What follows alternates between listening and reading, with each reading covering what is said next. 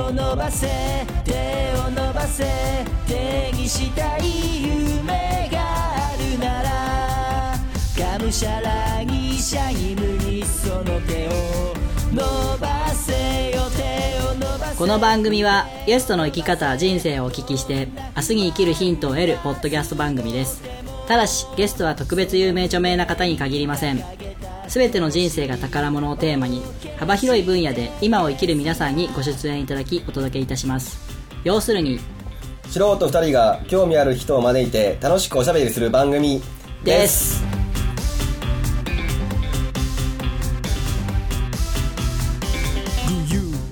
はいどうもワナヒポッドキャストのミゲーターのミッチーです馬ですこんばんはこんばんはあのー、先週から来ていただいてるゲストのバンドを水木さんなんですけど、はいちょっとあの僕フェイスブックをちらっと見させていただいたら、ご出身校が岡山南高あ後輩や校香川大学に行かれちゃうもろ後輩やもろ後輩やすごい偶然だよオチを先に言っちゃダメ だそれ以上のうちがあるからいやいやいやあのまああの知らない方も多いと思うんで、はい岡山南高校っていうのは商業高校なんですよそうですいわゆるでどっちかっていうと普通科に行けなかった子あがそうですそうですそうです行くような僕の中学校は割と普通科に行く子が多かったんで、もう負け組なんですよああわ完かり ますわかります全に完全なる負け組高校はい岡山南高もう惰性で行くような学校そうですね制服が可愛いもんねっていうなんかふあーわふわした理由とはかいはいはいはいで半分はそのまま就職そうですよねうんするし、残り半分は、えフー、ラッ専門学校に行くしで20%ぐらいが地元の岡山商科大学そうですそうですそうです行くのでもう国立大学に行くなんてのは本当に1人とか2人年に1人いるかいないか岡山の奇跡岡山南の奇跡だよなを代表していくようなすごいね感じで大変優秀なえー、エー スそうですよ方なんですけど僕も実はそうなんですそこ言いたかったそれを言いたかったごめんうんなのに全部言っちゃうから学年1位だった1ではなかったじゃあもう一桁ぐらいまあ全然すげえなぐらいしかも情報処理科で経済学部という、まんまるってまるで後輩一緒先輩あのー何年か上にとても優秀な男の人がいたって聞いてないんですかね先生とああちょっと 何年か上だいぶないじゃん先生重い多よもう分ね10 いたらいたら伝わってたと思う10年違ったらね先生多分かぶってないですそうですよねあ今日のゲストなんですけど大変美人で社食兼備で、えー優秀な方で、えー美人レポーターもされていらっしゃる坂東瑞希さんですよろしくお願いしますよろしくお願いしますせずですね、そのバンドさんご紹介いただきました当番組準レギュラーのそう柴田いいよあすいませんうちの番組2回目出たのも準レギュラーですは光栄です。ありがとうございます。い柴田さんですよろしくお願いし新ま社のす柴田です。よろしくお願いします。そうなんですよマルッキーの後輩ちゃんなんですよ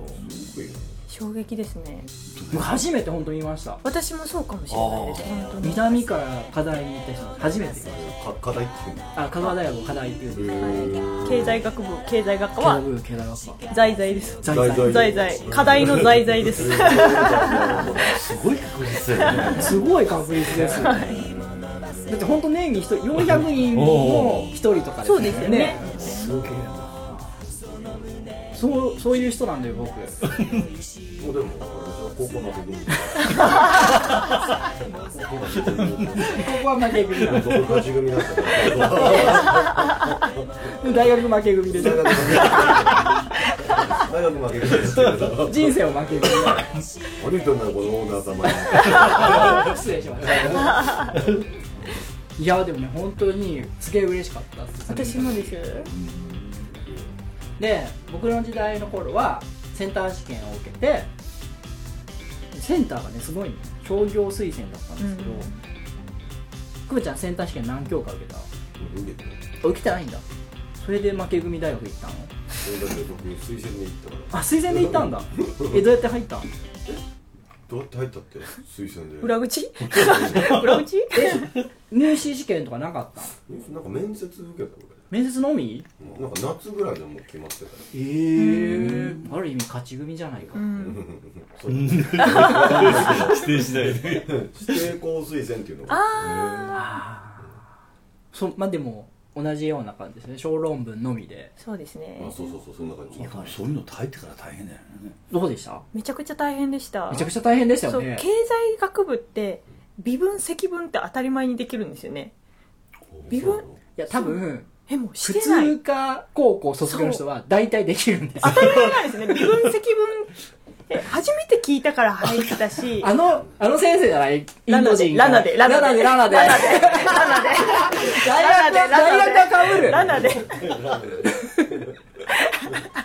インド人のラナでそうそう、インド人、インド人。インド人が教えてくれるの数学うそう。そうなんですよ数学わからん上にインド人がラナデが教えてくれるわけなんですけど数学ね。すごい強いゼロの発見とかね。すごいよねこれを微分して積分え、俺はもう、3ヶ月ぐらいでも、あ、違う、1ヶ月ぐらいでもう諦めましたね、あれあれはちょっともうギリギリでした本当にあ、取ったんすか取れましたもうすげえ。本当に第二外国語は、韓国語をやりました韓国語なんかなかったな。俺あそうなんですかはい。じゃあ、そんな感じで、今日は過去編なんで、はいえーいろいろね、過去について、まあ、今日先ほど話したような話も出てくるかもしれないんですけど、はいえー話していきたいなと思います。はいそれでは本日も参りましょう。10月21日配信第166回、ワンライフポッドキャスト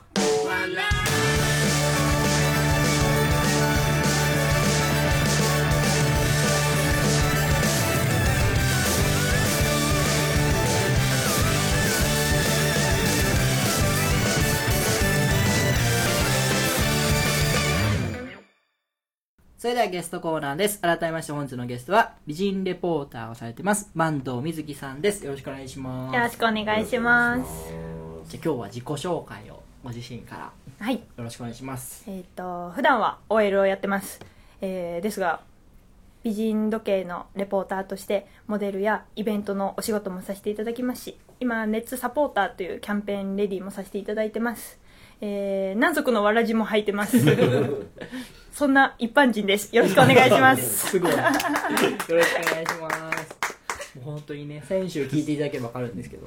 家庭教師をされていたりと そうかなん、ですね本当にいろいろされてますよね。何を教えてる家庭教師は中学校の勉強はもう何でも大丈夫なんですけど、あ全は科目い、音楽がわからないと言われればうん歌も歌いますし、 ここは上がるでしょうあまだ聞いたことない。本当彩色兼備。いえいえそんなことはないですけどねしかもキャラがいいという。ありがとうございますそパーれフがェクト一番なんですねはいはいって言って、そんなことはない弱点だらけですはい、そんな、えー、坂東さん、バンちゃんはいなんですけども、えー今日は過去編ということでですね、はい小さい頃からのエピソードなどいろいろお伺いしていきたいなと思うんですけども、はいまず、ご出身はどちらになるんですかえっ、と出身は倉敷市の小島になりますんちょっとあ、タマロじゃなかったんだ。田村じゃないであ、すそうか。ちょっと方言がきついところですね 小島ベンチャーの通称言われるぐらいの、あそうなんだはいでも、岡山南に来られたってことは、岡山市には住まれてたんですかいえ小島から、えー、とマリンライナーで通へーいで行ってましたでもあ小島から通ってたのか。すごいですね。結構今は多いですあ、そうなんですやかっぱり制服が可愛いからおーみんな制服に憧れてっていうのはありますけ どねでもね僕らの時代はね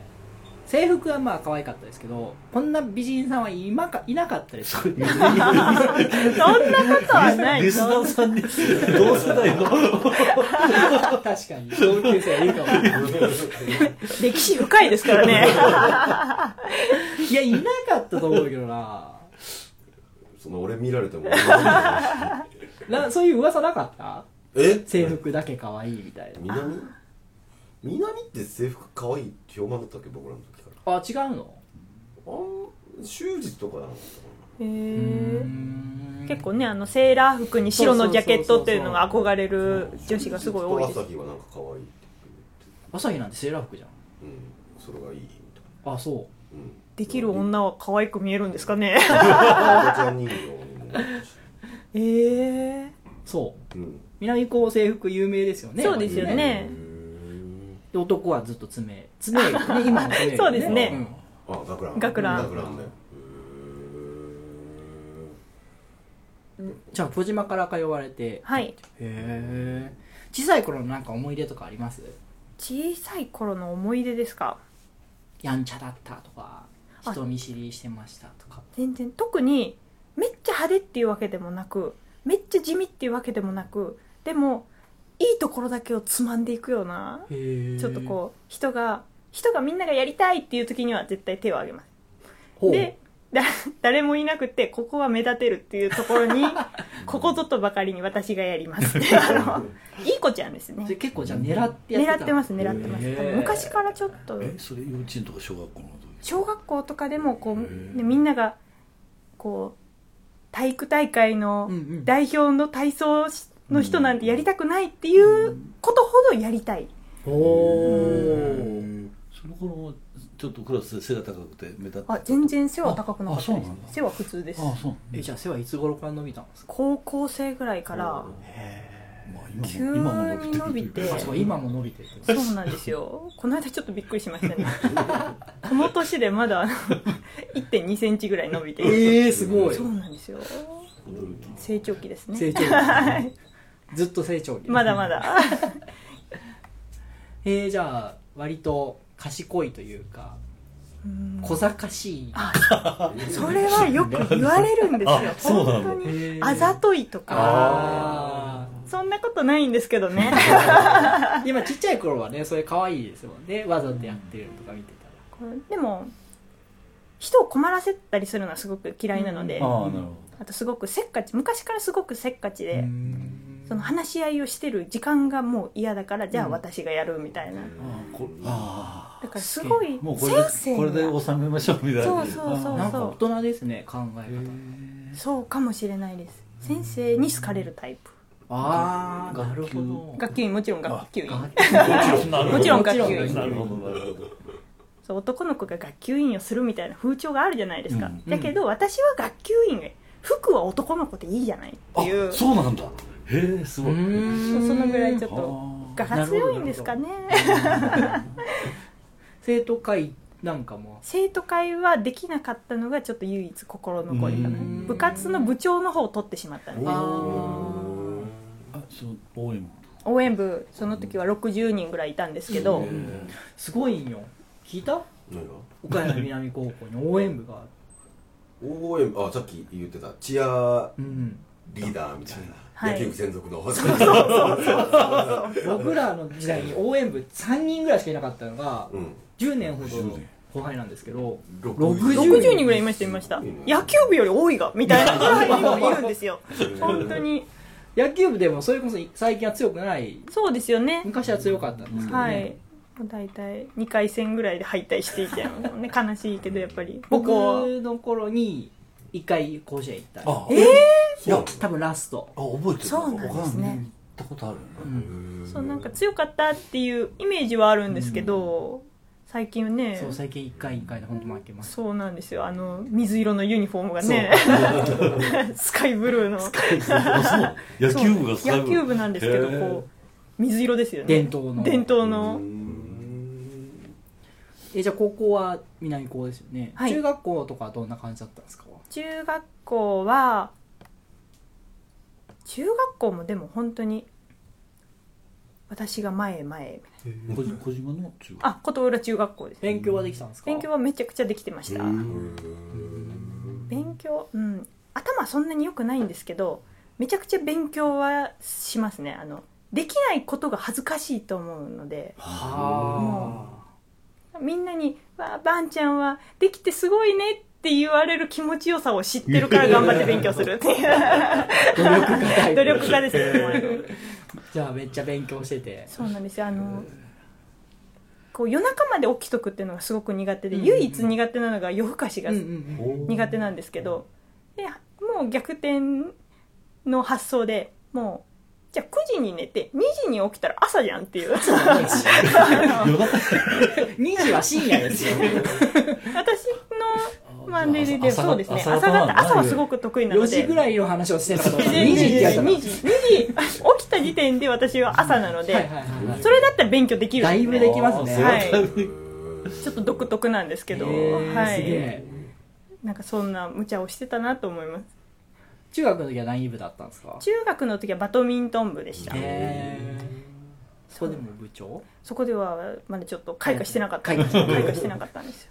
ちょっと高校ぐらいからやっぱり開あの花学院中やりながらバドミントンをやってあそうですねああ学級委員長をしてもはい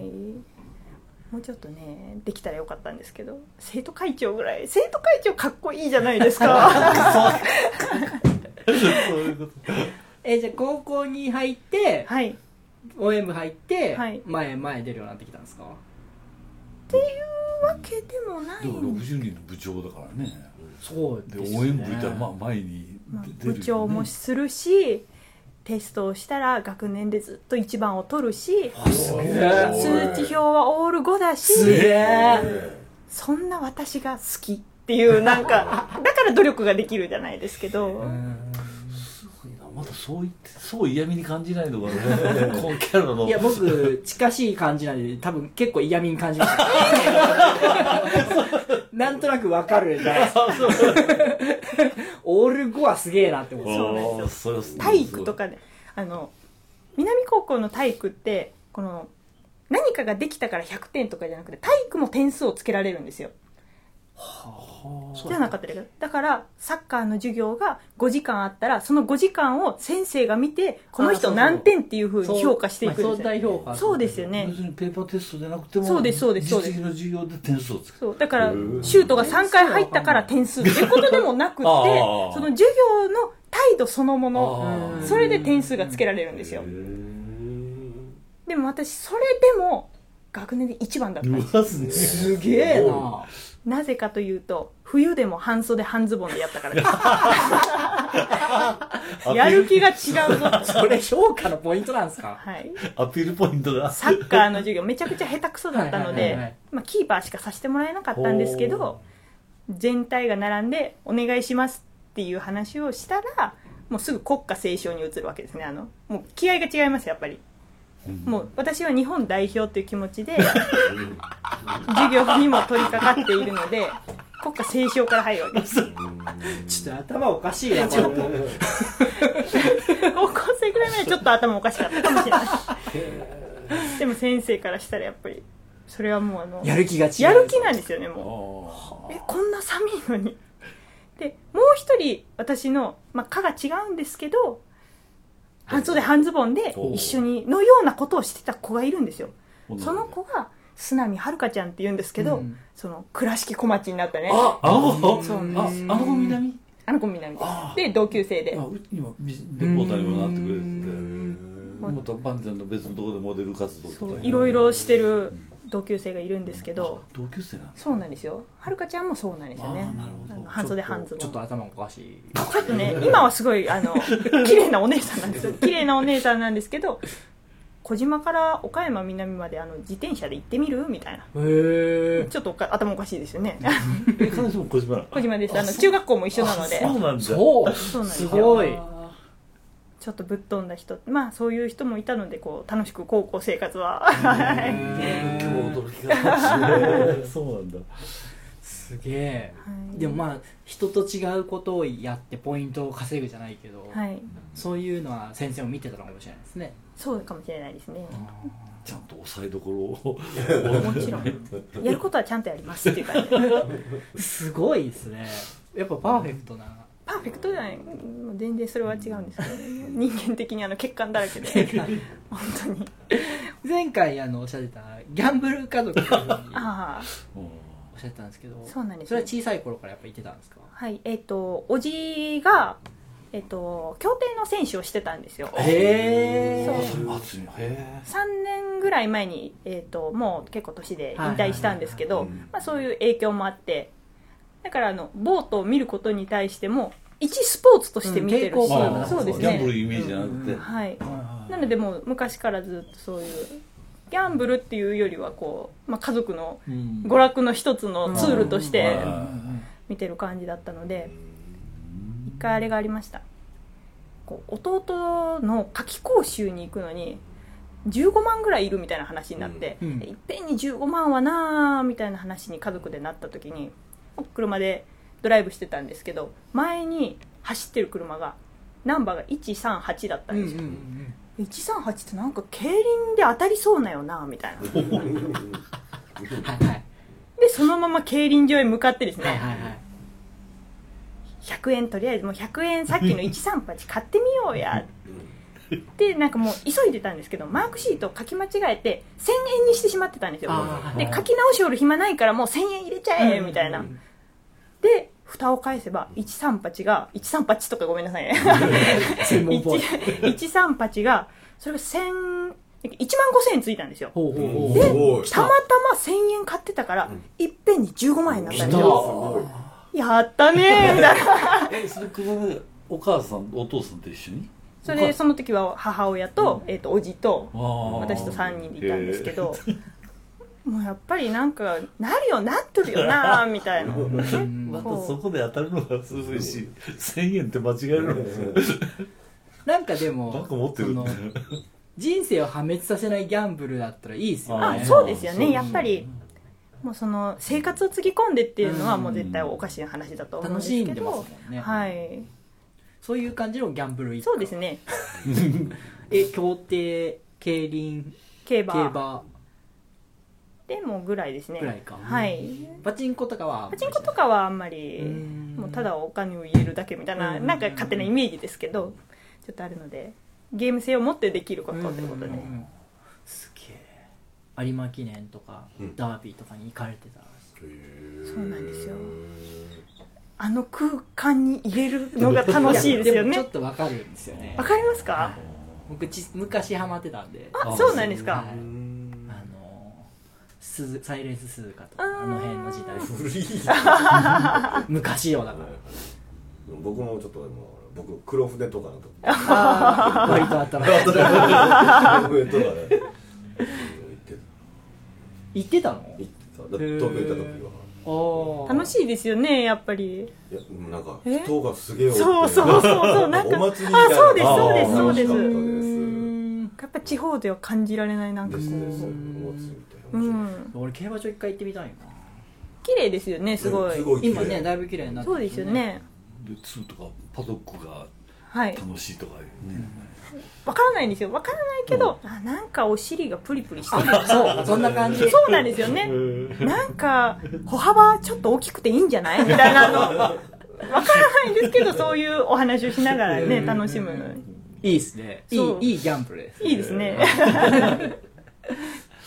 最近もされるんですか最近はあんまりしてないですねその昔2年ぐらい前に、えっと、丸亀ボート場で、えっと、レースクイーンをしてたんですけど、やっぱその時とかはこうボート場に行く機会も多かったので結構大きな記念レースがあったりとかしたらちょっと大阪まで行っちゃうみたいな感じで行ってたりもしたんですけどでもそうですよね先週言われたようにそのボート上で見たのがえっ、と何でしたっけ小島マリン大使あそうですそうですそうです頭の応援がですもんねそうなんですそよれがきっかけで今のようなお仕事をされてたんですもんね、すごいなはい何がつながってますつなねそうなん ですようん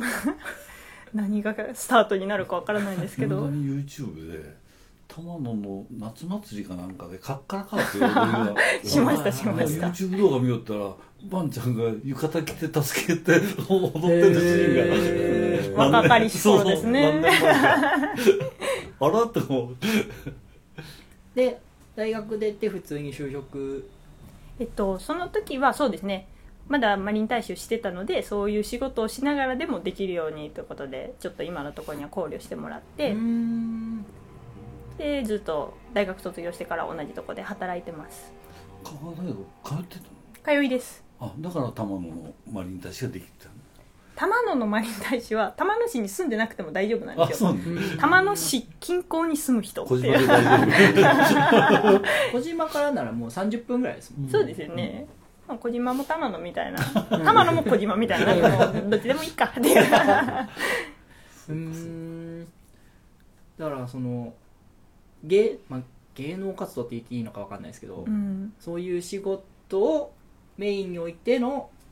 本職みたいな感じになっているんですかいやではなくてやっぱり本職はもう会社員が本職なのでうーんそ会こはじゃ社あブ員レてそなういですブねレない会社員がまあ8割塾の先生を1割してそういった活動を1割するうー夫。んまああんまり仕事の話突っ込んで聞いたことないけど、今ずっと聞いてたら多分 OL もプロ意識高くてああでもそうですね一生懸命やってるんだろうな気がする。 OL の方も今掛け持ちが 3, 3個の部署を兼務してるんです よもうそれ会社の中えで。そう具体的にどういう仕事なんですか事務員なんですけど、はい事務員なんですけど、まあ、言うてみたら1課兼2課兼3課みたいなえそれはできるからよ。できるからっていう最初は2つとかだったんですけどだんだんなんか回されあてくこるうなってこうなってこうなってあやってもらったらできるじゃん。そうなんですよでもこうやっぱりいろんな部署の人と関われる分ああなんか得しとるなとは思いああますけどそうはいいう感じ、そうういんう感じな んだ。その発想はどっから来るんですかそその分給料が増えるわけじゃないよね。してくれたらいいんですけどね えなんか仕事が回ってきたら面倒くさいなとかないんですか面倒くさいなでももうあんまり思わないんですよなんかね忙しいぐらいの方があ早く時間が終わってラッキーぐらいなあ暇だったらお菓子ばっかり食べちゃうじゃないですか あの事務事務の仕事されとる人ってそうだと思うんですけどーそのなんそのポジティブ思考とかどこから芽生えてきたんですかポジティブ思考ですか まあでもいか聞いてたら最初のちっちゃい頃からですよそうねでやすっねぱ家族がみんな本当にポジティブなのでああーもし例えばこうたまたまいろんなこう、まあ、キャンペーンリリーとか応募してたまたま受かってますけど、うんでも落ちたとしても多分みんないや多分向こうが悪いなみたいな あのもうそういう風に言ってくれる家族あんたにあんたが落ちるんじゃったらもうもうどんなに受かったか見に行こうやみたい なもなるほど。面白い、うそのぐらいみんなポジティブなん ですようんだからなんかそういう家で育ってるからみんな寝たら治るしじゃあ生まれつきというかそうですねも家庭環う家境庭環境だと思います DNA がそういう感じなんだね。お父さんもお母さんもそんな感そうですね明るい感じでじへえすげえなそうですね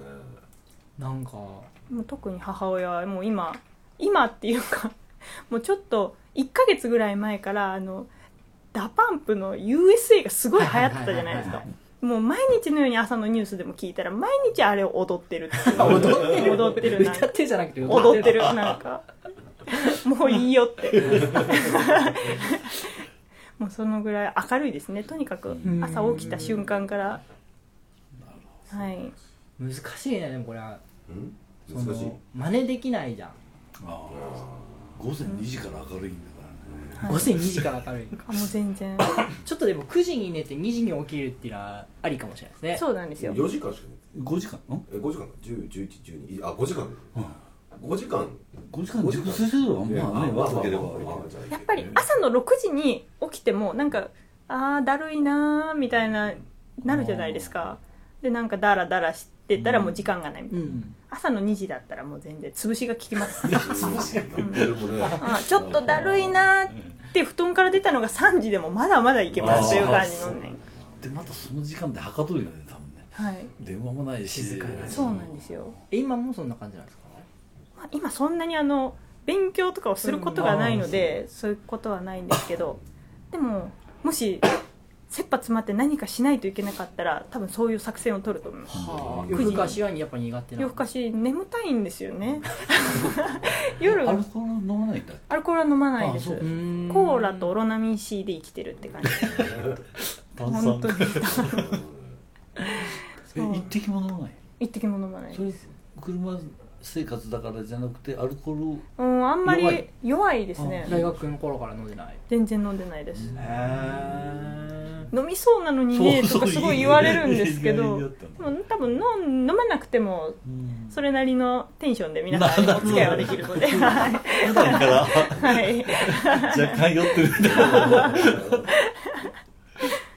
ちなみに大学は何サークルだったんですかサークルも入ってないんですよ入ってないのかサークル入ってないかあらできた逆にこういろいろ観光大使させてもらったりとかいや聞いたらねその玉の微笑まりに対して2年間でん年間の出動日数が半端ないみたいな、えはい何十回とかあるねそうですね、うん月一とかじゃないですね全然だもかうら結構土日が潰れてるんだよねわ大変ですねそうなんですよでもまあ大変とは思わなかったんですけあどそううなん楽しかったや楽しいですよねその発想がないな、うんなんかまあ、やりたいことやってるからあそうですそうです楽しいのかもしれないですね生きてて一日警察署長とかできないじゃないでですきかないできない一日海上保安官とかできないじゃないですやかった ん両方やったどっちもしましたげえ桜会場は井日奈子じゃないですかそうなんです桜井日奈子レベルにならないとあでーきないんですよすげえなそれをやってのける一般人っていうあ一般人がぶらのさないそこはぶらさ ないです一般人なだのかでら桜井日奈子ちゃんが岡山の奇跡の前に岡山南の奇跡だけどそうだ本当だ一緒ですね本 当だ岡山南の奇跡だすげえなすげえな南の 絶対バカにしてるいやいやしてないしてないしてないしてないしてないしてないすいませんじゃあえっと、その中で人生が大きく変わった分岐点はゲームはどこになりますか人生が大きく変わった分岐点なんかもう生まれた瞬間からパーっ てこ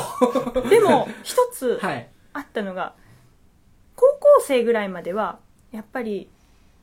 こう容姿とかその身長とかそういったとこではなくてやっぱり自分のやってきた勉強の努力によってそこまで頑張ってきたんですけどなるほはいはいはい高校生から大学生に上がる時に、えー5キロぐらい痩せたんですよなんかあうのんなんか痩せてその瞬間にある日突然目が二重になったんですよこれはへーずっと一重だったので何ともなかったんですけど痩せて肉が落ちたのか二重になってただそれだけなんですけどなんか自信が出てきたじゃないですけど身長も伸びて身長も伸びるしへー目が二重になったっていうなんか女の子からしたら多分目が二重ってはいはいはいあそはうなんだこう絶対目は二重がいいって思う一重だったから余計になんですけどあそうなんだ周りの反応も違ってくるのね全然違いますやっそぱういうりことなんだ今までやっぱりまあ可愛いねとか綺麗だねっていうことは特に言われることもなかったんですけど目が二重になったらそういうことをたまに言われるようになるっていうい自信になる自信やっぱ自信になるじゃないですかうんならやっぱりもっと明るくなってこあああでもさらにうさらにはいはいであとはもういい流れでなるほどどんどん転がっていったんですそうなんですよ分岐点はだから痩せて目が二重になった ことですそれも真似で きねえな知らん間に二人になったらすごいねそうなんですよ。だからよく言われるんです よ。いや、いじったなみたいな。ああーいじってなくてもおー痩せたら二重になりましたっていう。一応あのこの番組ゲストの生き方人生からはい。明日に生きるヒントを得るポッドキャスト番組ってはい。銘打ってるんですけど、はい行かせれ んないやいやいやポジティブにポジティブに。そうですよ。何でもポジティブに。なんでもポジティ何でもポジティブに。前向きに。ブその言い方がポジティブだ笑ってごまかす。たまにへこむとか落ち込むとかいうことないのへこむ、落ち込む。仕事で失敗したとかないです。人間関係に悩 むないってないんですよ。ないほんんだ本当に悩みもないし、ストレスもないんですよ。えすえごいな現代社今会で結す構あの会社とかでストレスチェックとかさせられるんですけどもうストレスレベル100中の10とかもう本当に何もストレスがないまあそれは周りの皆さんのおかげなんですけどみんな助けてくれるし何も困ってることが一つもなくってなんかそういう人生を歩まれてるひもう本当秘訣じゃないけどあでも悩み興味が持てない何にも興味が持てないはあ逆になんか面白そうなあー趣味とか打ち込むものとかないですよね何でも楽しいからさっきの何も楽しアニくメとかないアニメとかも別に何もすることがないからするぐらいでそうかなければなくていいんですああよ自分からあ私こう例えばラジオの配信がやってみたいとかこういうことをしてみたいっていうのが全然なくってだからとりあえずやってみたことが全部楽しいんだと思うんですよ、でもそれ悩みといえばそれですかね本当に自分でやりたいことが全くないやいでもまあまるちゃんがいる からまるちゃん心の支えに患者になるああそうか関ジャニが好きなんですね、はいまるちゃんがその中で推しメン推しメンそうなんですよライブとかにも行かれるっていうライブも行きますうん一人でもちろん一人でそこ そこもすごいねそこは友達とは一緒一切友達とは行かいないですね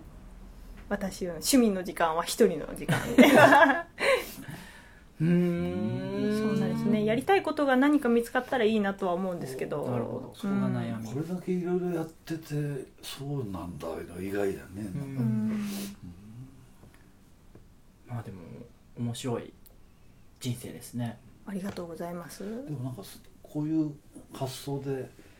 か生活してたら多分どっかで出会うんだと思うねそのそうだったらいいんですけ打ちど込める、うんあこれだいうのうんにいろいろこうチャンスが合ってるわけじゃないですうか、ん近いうちにどなんか出会いがあるんだなっていう気がするねまたじゃあその出会った時の話聞きたいですねそうですねぜひぜひえネタを貯めておきます なんか来週未来編なんですけどはいちょっと不安を残しつつおえそうそうだって未来に対えあしそうてかやることがな いあります今日はお時間が来たのでこの辺で終わりにしたいと思います来週もどうぞよろしくお願いしますありがとうございますありがとうございましたワンライフポッドキャストでは皆様からのメッセージを募集しております。ブログ、Facebook、Twitter のメッセージ機能、もしくは Gmail にてお送りください。Gmail の宛先は onelifepodcast.gmail.com onelifepodcast.gmail.com onelifepodcast.gmail.com まで。現在募集中のコーナーはブログ、Facebook をご覧ください。皆様からの愛のあるお便りをお待ちしております。 Auto Game Fest 2018 Trial. ジャンルもスタイルも年齢も距離も時間も超えて音楽とそれぞれの挑戦がそこにある「ポッドキャストミュージックフェス」「音ガンフェス2018トライ」音亀フェスは音だけで構成されたバーチャル音楽ライブ今年は「トライ」をテーマにプロアマやジャンル問わずバーチャルとは思わせないここだけでしか聴けないライブステージを皆様にお届け配信開始は2018年11月3日この日の夜には今年も配信開始記念生放送を行いますみんなで同じ時間を共有して盛り上がろう今年の出演者は「ジ・アンチスリップグループセイレン」 「マースタンダード」フリーダムチンパンジー「藤崎鳴海」「ウィズメック」アニマルキャスターズ「エキストライツ」ホノルルゾンビストリーツ「ジュン」「テクノマジシャはじけたいン」「DY」転がるシータキャナメル春今年で6回目になる音ガメフェス昨年の音ガメフェスは現在も絶賛無料配信中すべての音ガメフェスに関する情報は「音ガメフェスポータルサイト」と検索して特設サイトの方をご覧くださいあなたが聴いた時がライブの時間それが音亀フェスです「音ガメフェス2018トライ!」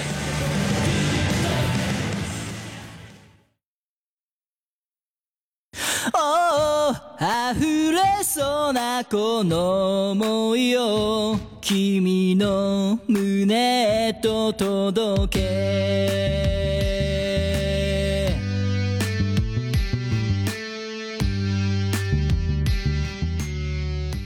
はいエンディングですお疲れ様でしたお疲れ様でしたエンディング曲はエクスポライズの新曲で「ワンライフですはい、えー、2週目なんですけど今日はツイッターにいただいたハッシュタグコメントの紹介をいたしますえーハッシュタグワンライフポッドキャストでいただきました、えー天才のラジオさんが、えー、C の番組のハッシュタグにワンライフポッドキャストを入れていただきました僕があのメールを送りしたんで多分入れてくれたと思うんですけど天才のラジオ知ってますか違いますうんでしょうね幸四郎さんがやってるんですよへえわかる書きましたねあくまちゃん幸四郎さん嫌いだったのまあまあまあまあ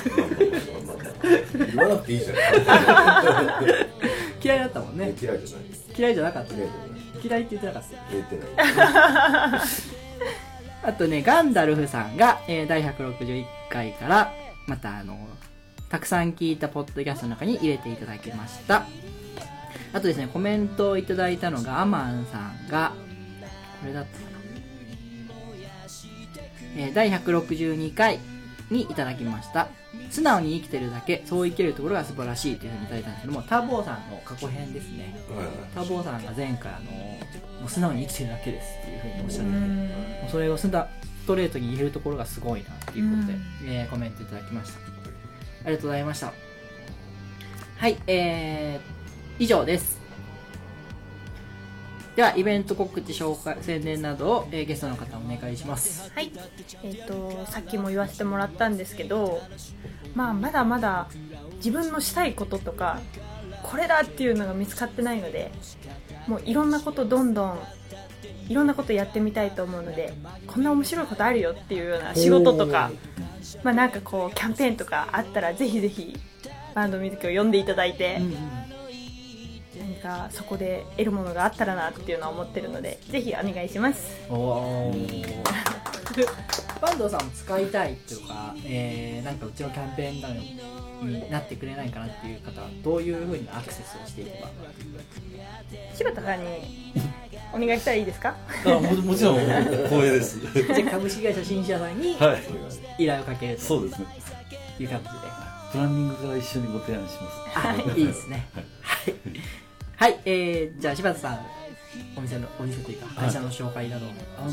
ちょい伸び伸びになってきたんですけどあのやっと株式会社紳士の公式ホームページが、公開の段取りにこぎつけましておそらく10月に入って10月の、えー入って1週間前後ではあの公開できると思いますので、じゃあもう配信日的には公開されているあそうですだねろう放送日にはもう公開されてると思います、坂東さんの写真もえ結構大々的にあありがとうございます。仕事の実績のところにも結構登場してもらってるんでエースですからねそうですね はいじゃあ気になる方はし株式会社シンシアで検索するとまだあんまり上の方には上がってこないと思うんですがあの私のえっ、とフェイスブックとかで拡散していったりとかから入るとそうですねはいであとか会社のえー、と岡山市美人トピック株式会社シンシアっていうフェイスブックのアカウントもあるので、あそうそこでも発信していってもうホームページに飛べたりするようにしたいと思いますじゃあ Facebook の方で検索していただとけりあるえとずですね、はい。よいで、フェイスあのホームページにたどり着いたらブックマークしていただいて。あなるほど はい。はい、ありがとうございます。じゃあ、くまちゃん。ありがとうございます。えー10月27日に岡山宇城マルシェ岡山城で。岡山城でイベントですね。えー岡山駅前ニュースセンターに出させていただきまおすもしかしたらそこにバンドさんいらっしゃるかもしれない岡山にしてたキ飲みに行きた いねャンペーンガール仕事につながってる仕事につながってるかもしれないよろしければまあ、ちお近くの方はお近くの方はぜひいらしてください、はい、えー僕からは11月3日に「おとがめフェス」というポッドキャスト上の音楽フェスに出演いたします「えー、おとがめフェス」で検索していただけると出てくると思いますのでぜひですね、えーライブ会場に足を運んでいただきまして、楽しんでいただけたらと思います、はい、えーこの番組では皆様からのメッセージを随時募集しております。メッセージの方法、募集内容に関しては、ブログ、Facebook でご確認ください。Twitter でのフォローもお待ちしております。Twitter はハッシュタグ、カタカナでワンライフポッドキャストでつぶやいてください。えー次回の配信は11月4日お予定しておりますはい。まあ来週もちょっとお休みして、再来週の配信になります。えー次回は坂東さんの未来のお話を中心にお伺いしていきます。えーお送りしましたのは私熊とミッチーと本日のゲストのパンドみずきと柴田博文でした。それではまた来週までごきげんようありがとうございます。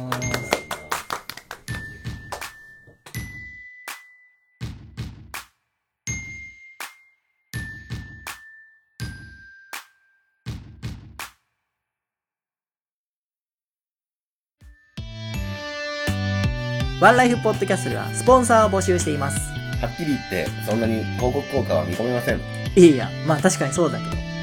期間は来年の4月から1年間。1年間でたったの5000円。高い安い限定2枠。募集期限は今年中です。応募数が多かった場合は、抽選で決めさせていただきます。岡山駅前名刺センターも応募しますスポンサーになっていただいた場合、毎回提供クレジット読みと30秒程度のオリジナル CM を制作し、流させていただきます。その他、何かいいことがあるかもしれません。ご興味がある方は、まずは Gmail、DM にてお問い合わせください。僕にギャラをくださいくまちゃんには一銭も入りません。